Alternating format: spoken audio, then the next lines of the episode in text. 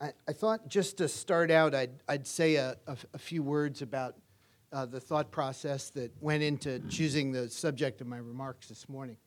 Uh, what I, I, did was start by thinking very seriously about uh, this audience, uh, the Richmond region that I've come to know and love uh, since uh, moving here in 1989, and what you know sort of topics of economic substance might be of, of relevance to the Richmond community. I thought about this cycling event and, and its economic impact on the, the community. My sister is a competitive cyclist. The route runs not far from me where I live in the fan. Uh, I, wa- I watch Tour de France every now and then in the, in the summer. Uh, but then I realized that in terms of expertise, me cycling, it was going to be kind of a stretch. I thought about the Children's Hospital. Projects like that are controversial. They have a great economic impact uh, around, and and uh, it's uh, you know I know Catherine Busser, and, and and so I could probably bone up on that and maybe talk about its economic impact. But even though I was introduced as a doctor, I, I'm not that kind of doctor, so I think that would be kind of a stretch too. And then finally, I thought about you know the the big issue of the day here in Richmond, right? Where to put the ballpark. Now that involves some substantive economic trade-offs. Uh, you know, I think it's pretty clear. But then, you know, I realized it's kind of controversial. Virtually everyone has an opinion about it. And as long as I'm going to talk about something that's controversial and about which virtually everyone has an opinion, I might as well talk about Federal Reserve interest rate policy. so that's my subject today. Again, thank you for inviting me to, uh, to speak. Uh, we're very appreciative of Nancy Thomas and uh, the, the, re, the, Richmond, uh, the Retail Merchant Associations for helping us at the Richmond Fed understand economic conditions around the, the Richmond region. She's done, been a great help in that, and we really appreciate it. So I think uh, it's fair to say, uh, as I alluded to, that um, the Federal Reserve's uh, interest rate policy has been uh, the subject of very prominent media attention of late. Um, the current setting, though, of uh, the Fed's policy rate dates back to 2008, the very end of that year when financial turmoil was worsening and the recession was deepening. That's when the Federal Open Market Committee, the FOMC, set a target range for the federal funds rate of between 0 and 25 basis points. Uh, with short term rates now having been at, at near zero for uh, the better part of six years, Inflation has been at least 1%. So, real inflation adjusted interest rates have essentially been negative for the better part of six years. Now, following other recent recessions in the last couple of decades, the Fed has typically raised interest rates uh, within a few quarters of the end of the contraction phase of the recession. In contrast, uh, after the Great Recession in 2007, 2008, 2009, the Great Recession ended in the second quarter of 2009, and many initially expected rates to rise pretty soon, uh, within a couple of years. Um, but we're now entering the seventh year um, of what seems like an epic waiting game. So, the title of my talk today is The Case Against Further Delay. As that title suggests, I plan to review the main reasons to begin raising rates sooner rather than later.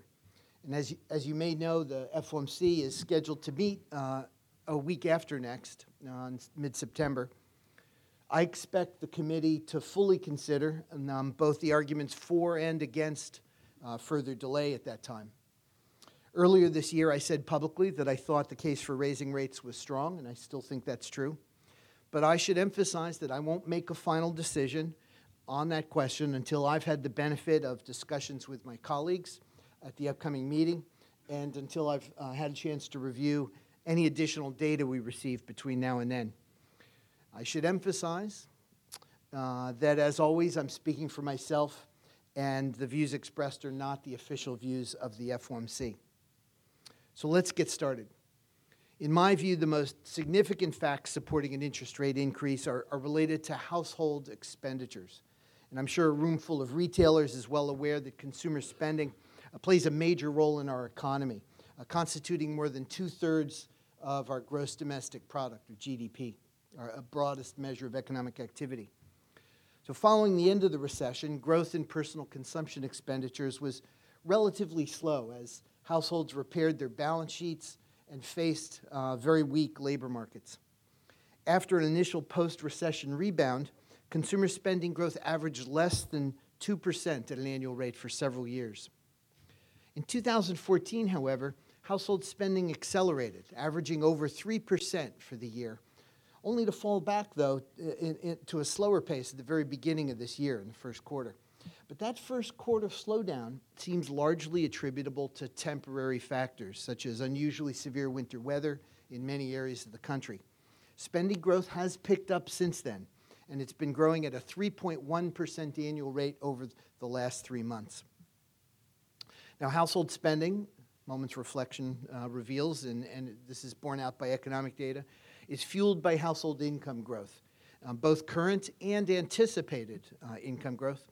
And real income, inflation adjusted income, has re- registered significant gains since the end of the recession, driven in part by the steady employment growth we've seen since 2011. Now, I'll have uh, a bit more to say about jobs in a few minutes, uh, but let me just say now that I, I believe that improvements in the labor market are likely to fuel healthy growth in consumer spending uh, in the year or two ahead at between 2.5 and 3% uh, per year. So, what is the link between consumer spending growth and monetary policy? As I noted at the outset, uh, with the federal funds rate near zero and inflation running between 1 and 2%, real short term interest rates, that is, interest rates adjusted to take out the effect of inflation, have been negative for almost six years. Now, conceptually speaking, the real interest rate is, uh, forgive me for a little abstraction here, is the price at which people can exchange purchasing power today for purchasing power tomorrow. And that price, logic indicates, should reflect the balance of supply of and demand for goods, both today and in the future. Now, in general, this suggests, and we have a, a, an array of models that bear this out, that there should be a connection between real interest rates and the expected rate of growth of consumer spending. Higher growth should be associated with higher real interest rates, and similarly, lower growth with lower real interest rates. Now, this connection isn't always tight in the data. I have to provide you with that caveat. But this lo- logic is strong, and it suggests that negative real interest rates is, are unlikely to be appropriate for an economy with persistent consumption growth uh, at the rate we're now seeing. Now, some economists uh, have argued that there's a secular downward trend that's affecting real interest rates. Uh, and it's driven by lower productivity growth and increased demand for the safety of U.S. Treasury securities. And some people talk about a secular stagnation, in fact. As a result of this, um, these, these economists say we should expect lower average real interest rates in the immediate future, and monetary policy makers should take this into account. For example, some, some argue, uh, again, forgive me for a little abstraction here, some argue that we should revise our estimate of a key parameter uh, it's, it's sometimes referred to as the natural rate of interest or the equilibrium rate of interest. You don't need to remember those terms. Um, but it's a key parameter that plays a role in some simple algebraic formulas that are often used as benchmarks to inform monetary policy setting. These formulas are sometimes called Taylor rules after the Stanford economist John Taylor, but don't have to remember that term either. Um, these formulas uh, do a really good job of summarizing um, in a, a, a, parsimonious way the historical conduct of monetary policy. When you fit them to data about how we've conducted policy in the past, they do a good job of saying about where we've, we've, we've, we've gone with interest rate settings. Now, be, because of that, and because our credibility as a central bank, uh, the credibility of our commitment to price stability, uh, depends on people expecting that we are going to continue to conduct policy in the way we have that maintains price stability, that keeps inflation low and stable. Because of that fact, deviating from these rules is, is, is something that you should be very careful about. Now, these rules encapsulate a pattern of behavior in these simple formulas, so it, they're not something to be followed slavishly. Uh, but deviating far from them can be particularly risky. Now, the possibility of longer run swings in macroeconomic parameters, like the parameters of those rules, I think need to be taken seriously um, and need to be studied carefully. But for me, the evidence so far in this case is not yet compelling enough to warrant setting aside considerations that would otherwise prescribe raising interest rates. So I should mention that other uh, components of GDP besides uh, household spending are, are he- showing healthy growth as well. Um, like consumer spending, business investment spending weakened around the be- beginning of the year. Um, but the recent reports we have uh, from over the summer indicate that capital goods orders appear to have bottomed out last spring and have increased since then. And non residential construction spending has registered strong gains as well, particularly outside the oil and gas exploration areas.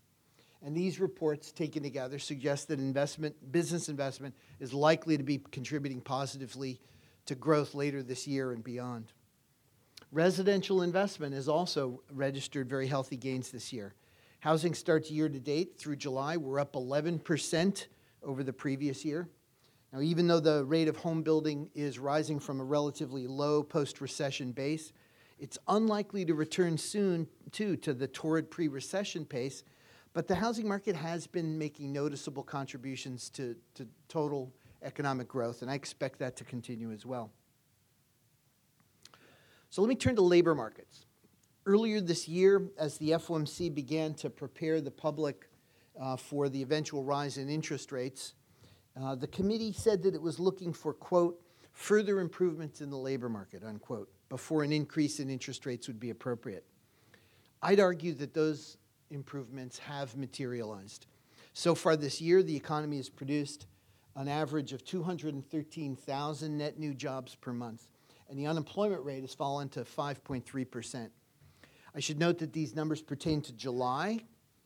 The report uh, for August employment, the August employment report, is due to be released at 8:30 this morning. That would be in another three minutes. Um, so if you get it on your iPhone, please don't spoil the suspense. Someone's going to bring me the number after the speech, and beginning of Q and A, I'll tell you what the number is.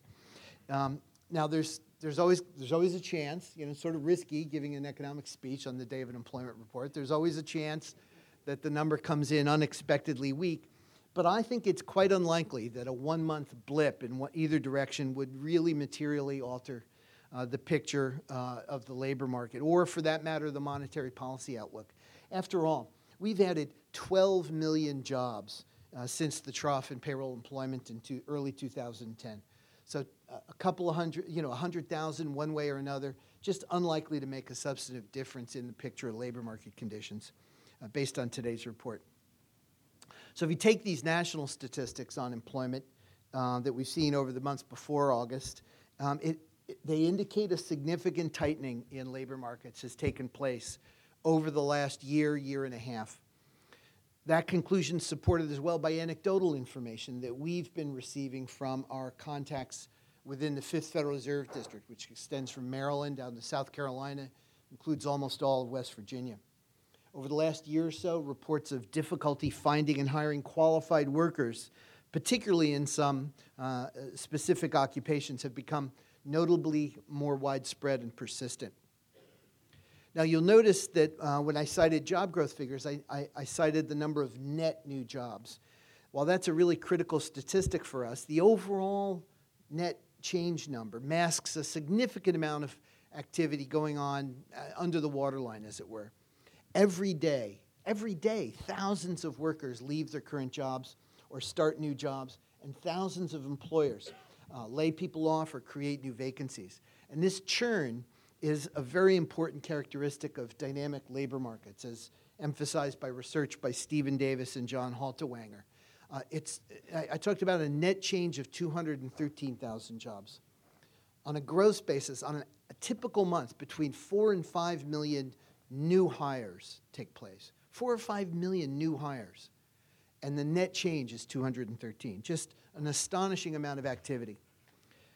These measures, uh, the measures that capture those flows, like, like hires and, and, and vacancies and the like, are, have all been indicating uh, strength in the labor markets as well. So the number of vacancies uh, that have, are posted uh, nationwide is up 11% year over year. The hiring rate, the number of new hires, uh, up 7% year over year. And this is an interesting one the rate at which workers voluntarily leave their jobs, the so called quit rate, which is a kind of an indicator of the confidence workers have in their job market prospects. You go to a new job, if it doesn't work out, you're going to be on the job market again, probably can't go back to your old job. You need some confidence that the market is liquid enough for your kind of skills. That's up 11% year over year as well. Uh, so, taken together, the, the, the amount of turnover in the job market, a healthy sign, uh, is up pretty significantly over the last two years. The unemployment rate, um, everyone focuses on. There'll be a focus on the report this morning, peaked at 10% in October of 2009. It's fallen more rapidly than many people expected. And that decline has been, though, accompanied by a large decline in labor force participation. It's the fraction of the working age population that's either employed or looking for work. That dropped roughly three percentage points since the end of the recession. That's a fairly steep drop by historical standards. Some observers have been concerned that many people who've been left out, who have left the labor force, represent a significant amount of slack beyond what's captured in the traditional unemployment rate. And they worry that these underutilized labor uh, resources could be easily drawn back into the workforce uh, as the economy expands. And so we ought to think of them as additional unemployed uh, resources. Now, those who are concerned about this point to the number of people working part, also point to the number of people working part time uh, who would prefer to work full time. There's a broader measure of unemployment that the Labor uh, Bureau of Labor Statistics reports uh, that includes uh, these part time workers, plus the people who've left the workforce but would like to be working, don't, don't count as unemployed. And it, that measure was 10.4% in July, well above the official unemployment rate of 5.3%. So there, there is some basis for the notion that there, there is additional slack out there uh, above and beyond what's captured by the official unemployment rate. But most people who've left the labor force are not currently looking for work. The decline in the labor force participation uh, rate has been driven uh, by structural and demographic factors, and there's a lot of research that points in that direction. For example, the number of people rolling in college has increased. Uh, healthy response to uh, differentials for uh, different skill levels, different education levels. And uh, the large baby boom uh, generation is reaching retirement age, entering ages in which their participation rate is generally lower. In addition, research indicates that not all people without a job have the same propensity to return to the workforce. I'll just give you an example of this from home here. Richmond Fed researchers, economists at the Richmond Fed, have constructed a broader measure of underutilization. They call it the non employment index. The unemployment rate was taken, so we called it non employment. Uh, this index counts all people who are not working. Everybody doesn't have a job counts in this. It's just that those who are, uh, um, it's just that, that we weight them differently depending on measures of their likelihood of making a transition back to work. So the unemployment rate counts you as one if you've worked if you've looked for work in the last 4 weeks. And zero if you haven't looked for work in the last 4 weeks, even if you say you'd like a job. And we know from the data that people who who are out of the labor force who haven't looked in the last 4 weeks often make a transition to employment from one month to the next. So it seems like they ought to be counted as slack uh, labor market resources. Um, so, for example, the, these differences can be substantial. Unemployed people who are actively looking for work are about three times more likely to become employed than people who say they would like to find a job but are not actively seeking one. Uh, so, some substantial variation takes place, and they take this into account. So, their research demonstrates that there is more slack than is captured by uh, the official unemployment rate, but there seems to be no more now than there usually is when the unemployment rate is about 5.3%.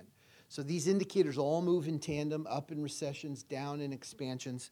And um, as res- their research indicates that the official unemployment rate is providing a reasonably accurate guide to how the utilization of labor resources has changed over time, and in particular has improved uh, over the course of this expansion.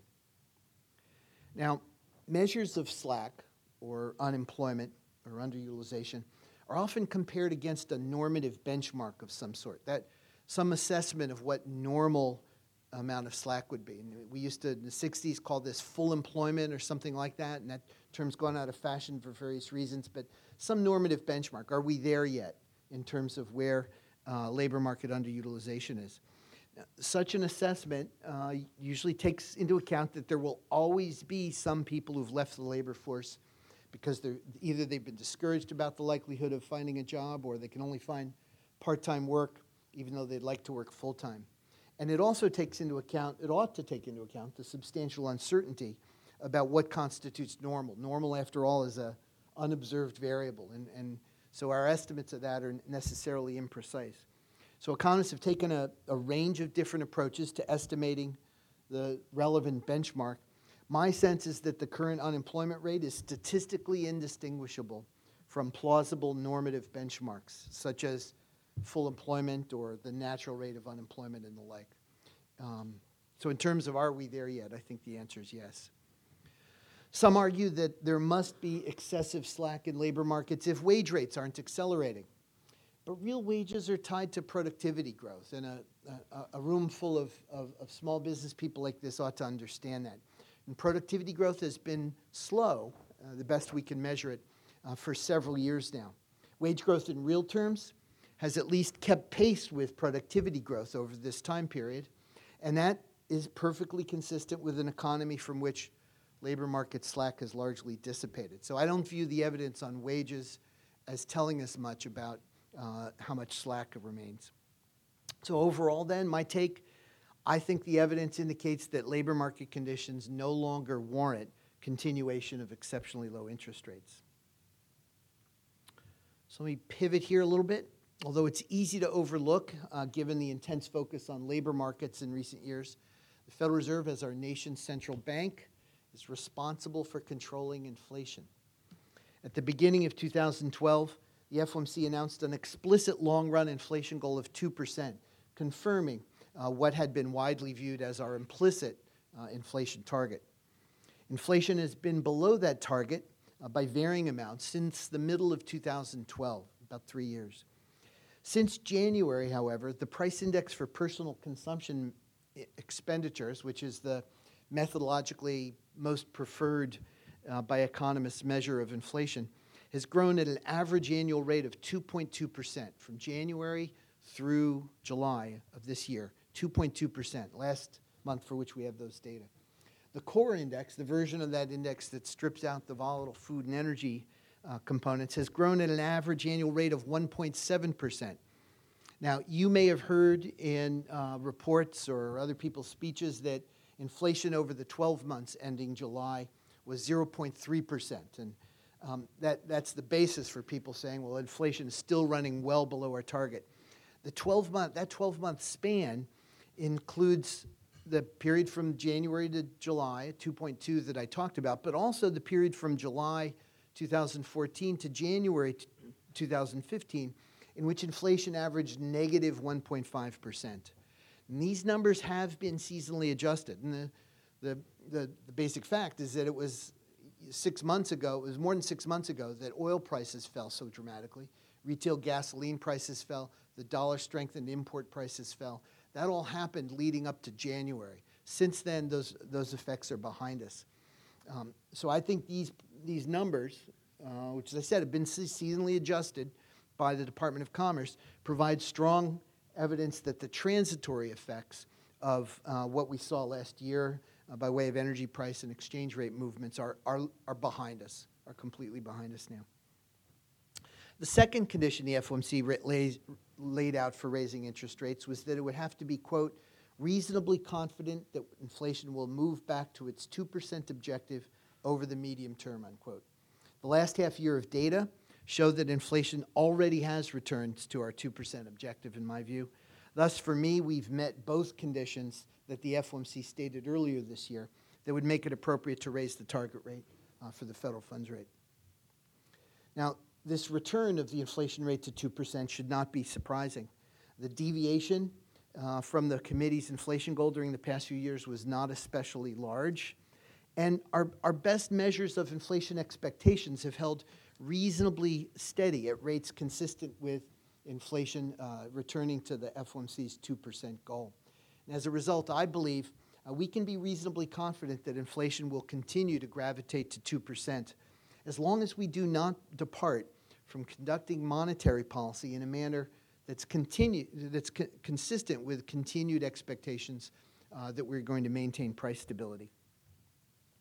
So, no discussion of macroeconomic conditions at this moment in time would be complete without mention of recent financial market volatility. Developments in China appear to have heightened uncertainty regarding future economic growth and macroeconomic policy there, and that seems to have prompted higher financial market volatility in the developed economies. At times, market turbulence uh, like this, one must maintain a, a healthy and deep respect for the divergent ways in which events could conceivably unfold from now on. Uh, and thus, I will not pretend I can foretell the future uh, exactly about this. Nevertheless, I think it's worth observing a couple of things. I think it's worth noting that the direct effects of uh, recent imp- developments for economic fundamentals in the United States um, appear to be quite limited. And if that's true, that assessment's correct, then recent market developments will have only limited implications for the appropriate path of monetary policy as well. Now, that might seem to contradict the widespread conjecture about the Fed delaying liftoff due to market turbulence. But I'd point out that the Fed has a history, and others as well, of overreacting to financial market movements that seem unconnected from economic fundamentals. The events of 1998, 1999, I think, are a case in point. Um, there, uh, then uh, financial market developments in emerging markets, remember that was at the tail end of the Asian crisis, generated substantial U.S. market volatility over the summer of 1998, despite very limited identifiable implications for U.S. growth. The FOMC cut interest rates three times in late 1998, but it ended up taking those cuts back the following year after realizing that U.S. growth uh, was, was going to be relatively unaffected uh, by what was happening over there. So, is now the time?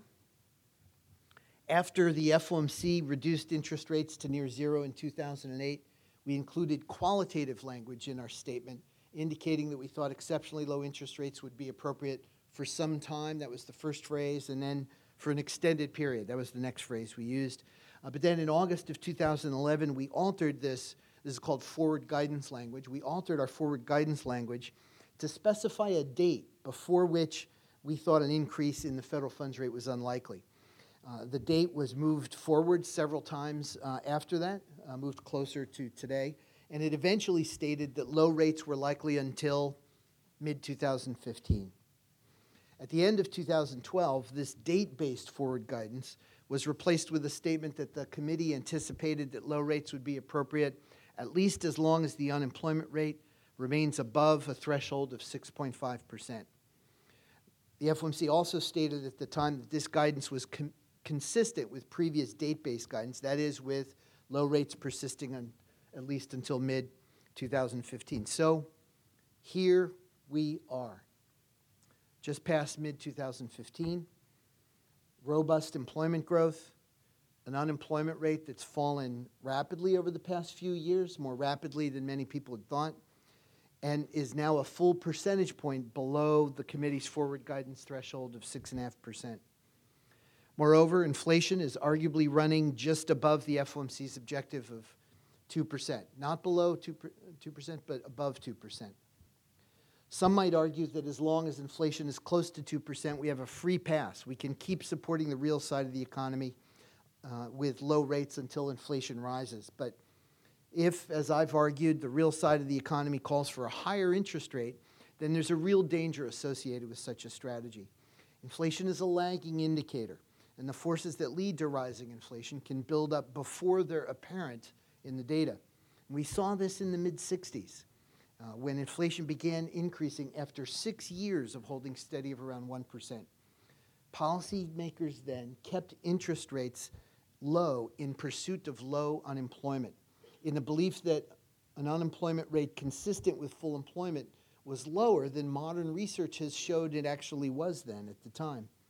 So this, this is what sparked it. This is what set off the period known as the Great Inflation, which lasted until the early 1980s and was exceptionally painful and quite difficult to reverse. Waiting too long to begin raising rates could require a more dramatic increase in rates later to restrain inflation pressures once they've become apparent in the data. The case I, have made for raising rates uh, has uh, actually been true for some time, I think. I could have made the same arguments in June, could have made the same arguments in April. But I've been willing to wait so far this year. In part, that's because at the beginning of the year, the FOMC conditioned the public not to expect a liftoff before June. And deviating from the expectations we've actively fostered should require a significant departure from the economic conditions we anticipated, and that didn't occur.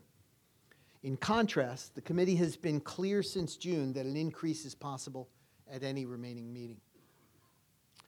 I was also willing to wait for confirmation that the factors holding down real growth and inflation late last year and early this year were transitory. It's now clear that these factors, which included harsh winter weather, strengthening dollar, steep decline in energy prices, have dissipated. It was not unreasonable to seek more definitive evidence that these impediments to growth and price stability had passed, but that question has been def- now been definitively settled. Progress has been slow and uneven, but this economy has worked its way back from the dislocations of the Great Recession. Unemployment is quite close to pre recession levels. Real GDP growth has been slow but steady, and inflation is tracking our objective. I'm not arguing that this economy is perfect by any means.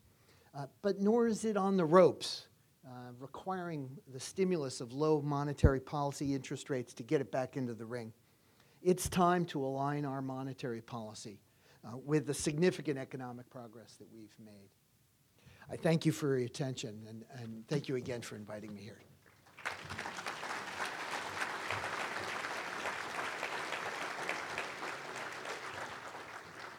And now for today's employment report. All right, so uh, thanks to Ann Macheras, uh, regional economist. Uh, so the unemployment rate uh, fell two tenths to 5.1%.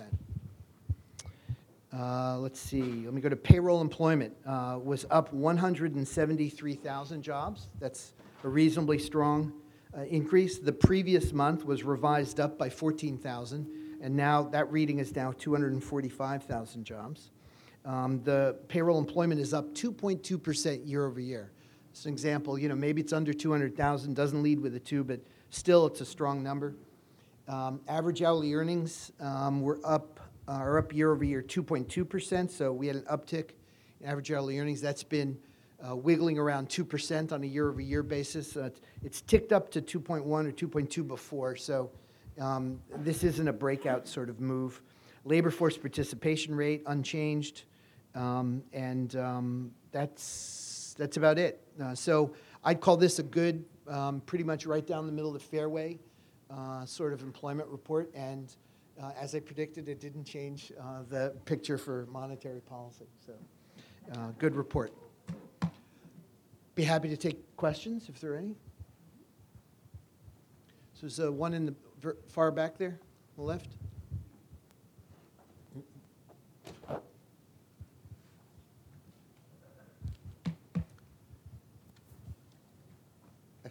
Waits for the mic.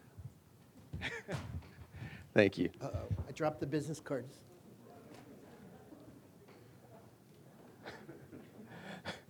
So certainly a well-reasoned argument for a liftoff in the near term, and, and I, I, can see how that would that would make sense based on what you've shared. But the, the argument that the economy is not on the ropes, how much longer do you think that can be true with the national debt, underfunded entitlement programs, and things like that, with just some of those more fundamental macroeconomic things? Good question. So it's, it's about our fiscal policy stance. Um, we, um, you know, we, we ran tremendously large deficits in the recession as a result of falling incomes and tax revenues and increase in entitlement payments. That, um, and the stimulus program as well. That deficit has come down um, to levels that I'll, I'll, say people view as moderate now, but 20 years ago would have been quite alarming. Um, right now, our, our fiscal problems are of a longer term nature. Uh, we're going to enjoy a couple of years of uh, coasting, uh, but then uh, five to 10 years from now, uh, the imbalances will grow pretty dramatic, at a pretty dramatic rate. Uh, so we're looking at a curve that's, that's, that's going to bend up, but not for five to 10 years. Um, so whether that um, results in a major setback to economic activity, I think is entirely in the hands of our political leaders.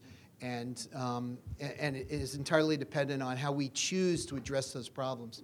If we wait uh, and uh, respond to them in a crisis manner, uh, there could be some sharp disruptions, uh, dramatic increases in taxes, for example, or, or cuts in benefits uh, could be sharp dislocation.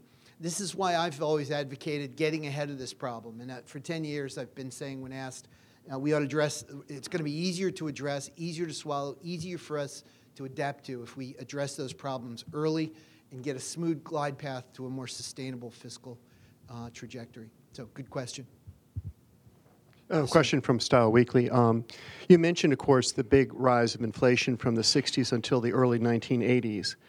But uh, one of the things that uh, did happen during that period were two energy shocks in 73 and again in 78, 79. At the present time, you have the reverse. You have energy deflating. Doesn't that somehow go against your argument for raising rates? So that's a good question, and that's uh, been hotly debated in the field, and I think I think it's pretty much settled. I mean, if you look at uh, the rise in energy prices in the 2000s, it was of the same order of magnitude as the shocks we experienced in the 70s, but it didn't pass through to overall inflation. The basic point is that en- prices of energy are relative prices, and you know, a bunch of retailers in the room, some prices go up, some prices go down all the time, and our job is to keep the overall basket um, which, repres- which is what the purchasing power of money represents, stable over time. So if energy prices go up, something has to make room for it. That's what happened in the 2000s. Uh, it's what didn't happen in the 1970s. What happened in the 70s is that uh, we allowed, the central banks of the world allowed that to pass through uh, to a broad range of other prices. And moreover, it, that effect was relatively limited compared to uh, the huge stimulus from excessively excessively accommodative monetary policy in late 60s and early 70s. Um, so it, it, it, I think it's a settled matter in the profession now that um, it was, um, you know, it was monetary policy that drove that, not the individual shocks. Note that inflation rose from one to five before any oil price shock, from 65 to 70. Um, inflation was gyrating and um, all throughout then, and, and I think it's pretty clear monetary policy was the culprit. So thanks. Good question.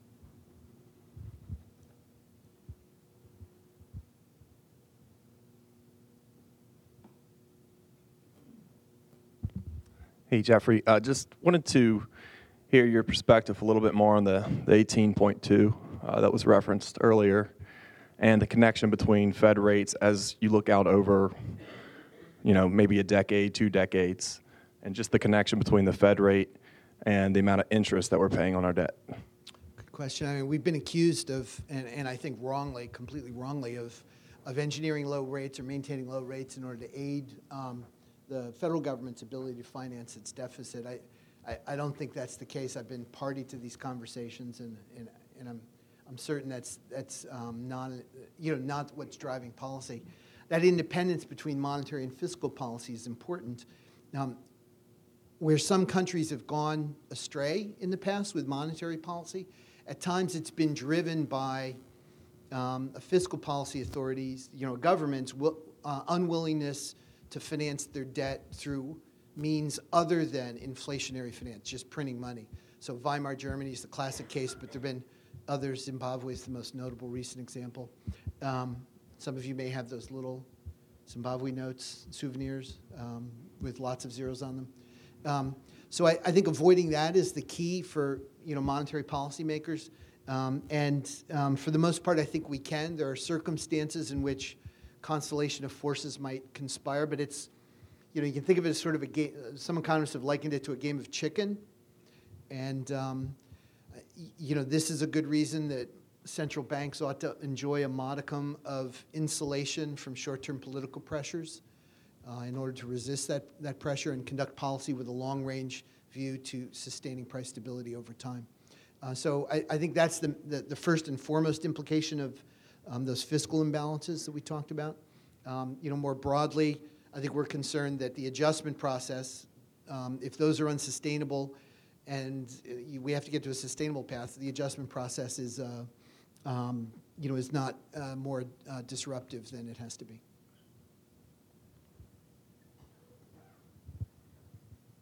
I want, two, three.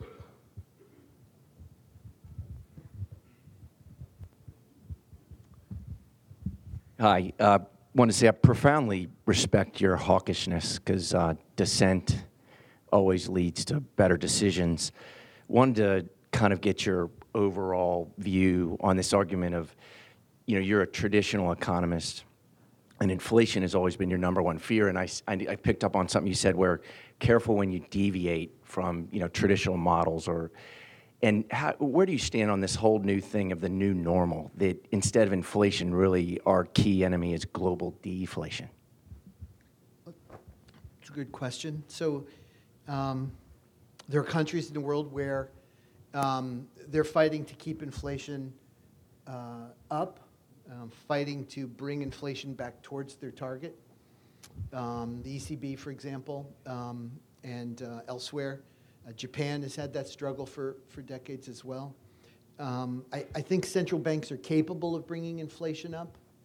Um, I think that it's, just that at times other things take some precedence for them. Thankfully, here I think we're in a situation where you know we've had a deviation, but it hasn't been large, statistically speaking, hasn't been terribly prolonged, um, and uh, hopefully it's behind us now.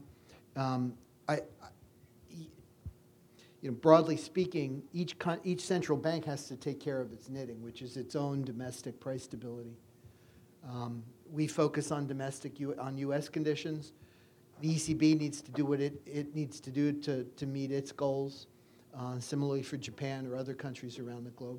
When we do that and let for exchange rates um, adjust uh, and calibrate to what we're doing, um, I, I think things turn out well.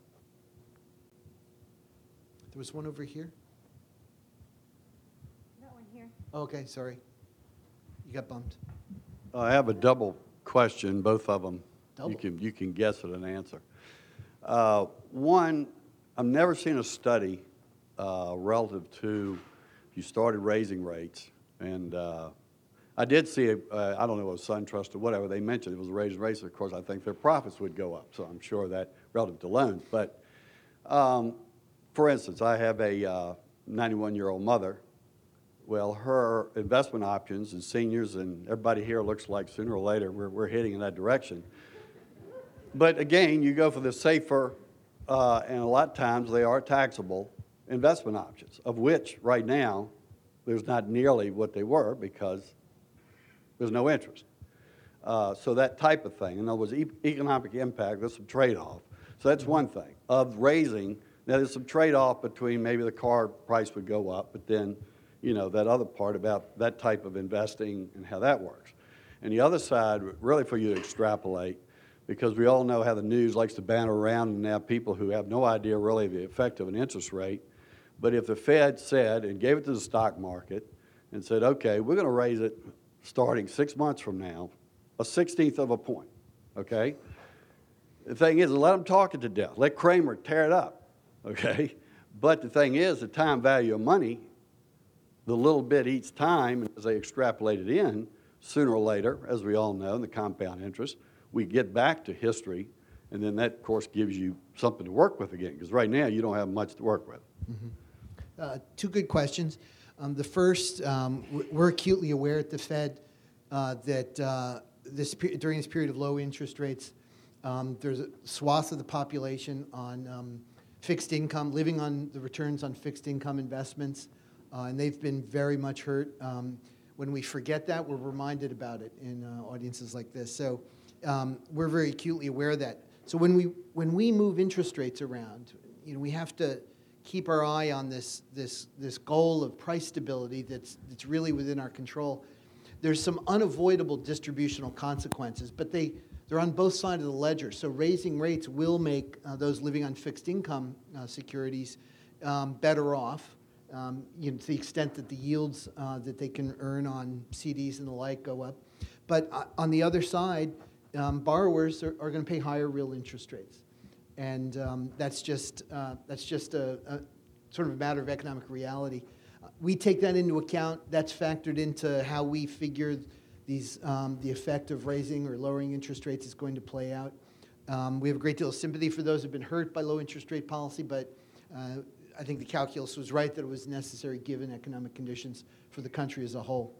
Uh, let's see, the second question um, was about raising rates, announcing a, a, that we're going to raise rates a 16th of a percentage point uh, for a certain amount of time. So we sort of tried that experiment in 2004 in, in June. Uh, is actually my first FOMC meeting um, as a president. Uh, was um, we raised interest rates a quarter of a percentage point, and we we said that we could. We thought that um, we would uh, raise rates at a measured pace, and we raised rates for two straight years, a quarter of a percentage point every meeting. We met eight times a year. We did not adjust the schedule of our meetings or the pace at which we raised rates.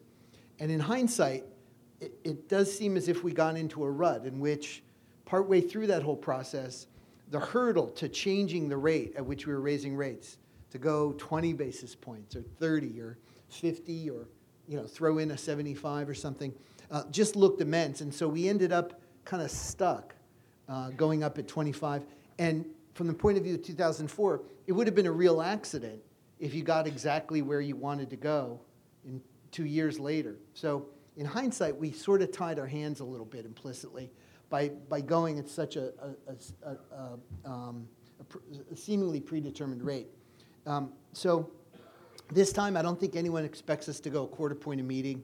In fact, you can read this off of what um, FOMC members um, reveal. It's something called the Summary of Economic Projections, and there's a famous thing called the dot plot that shows where FOMC participants, committee participants, expect the funds rate to be at the end of each of the next three years. You can see most people don't expect us to go up at a quarter point a meeting. They expect us to go up at less than that.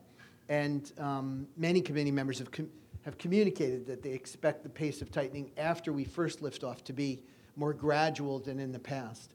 And so that affords us the opportunity to gauge the pace of tightening and, and have it vary with what we see in the economy. So that if a year from now um, it looks like we need to tighten more rapidly than we thought, we can do it. And if, if, if, if it, the economy needs less rapid tightening, we can do that. And I think that makes sense.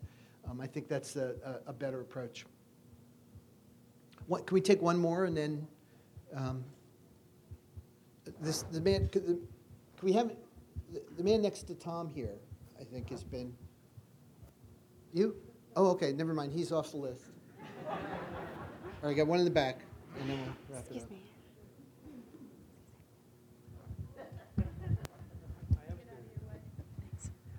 I deal a lot in retirement funding, mm-hmm. and I see people very happy to go out and buy a refrigerator or a new car. But what I am concerned about is I don't see people with the confidence of, in their job or the economy to make long-range contributions above the two or three percent level to fund their retirement.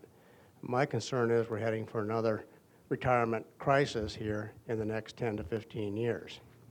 Well, I, I have, um, I mean, I have been an advocate of, of improving the way we educate our citizens about um, the major financial decisions they face, and um, saving for retirement is one of the big, you know, one of the big three. Investment in your own human capital and education is the other, and then um, what kind of house you buy, and so your housing tenure is the third.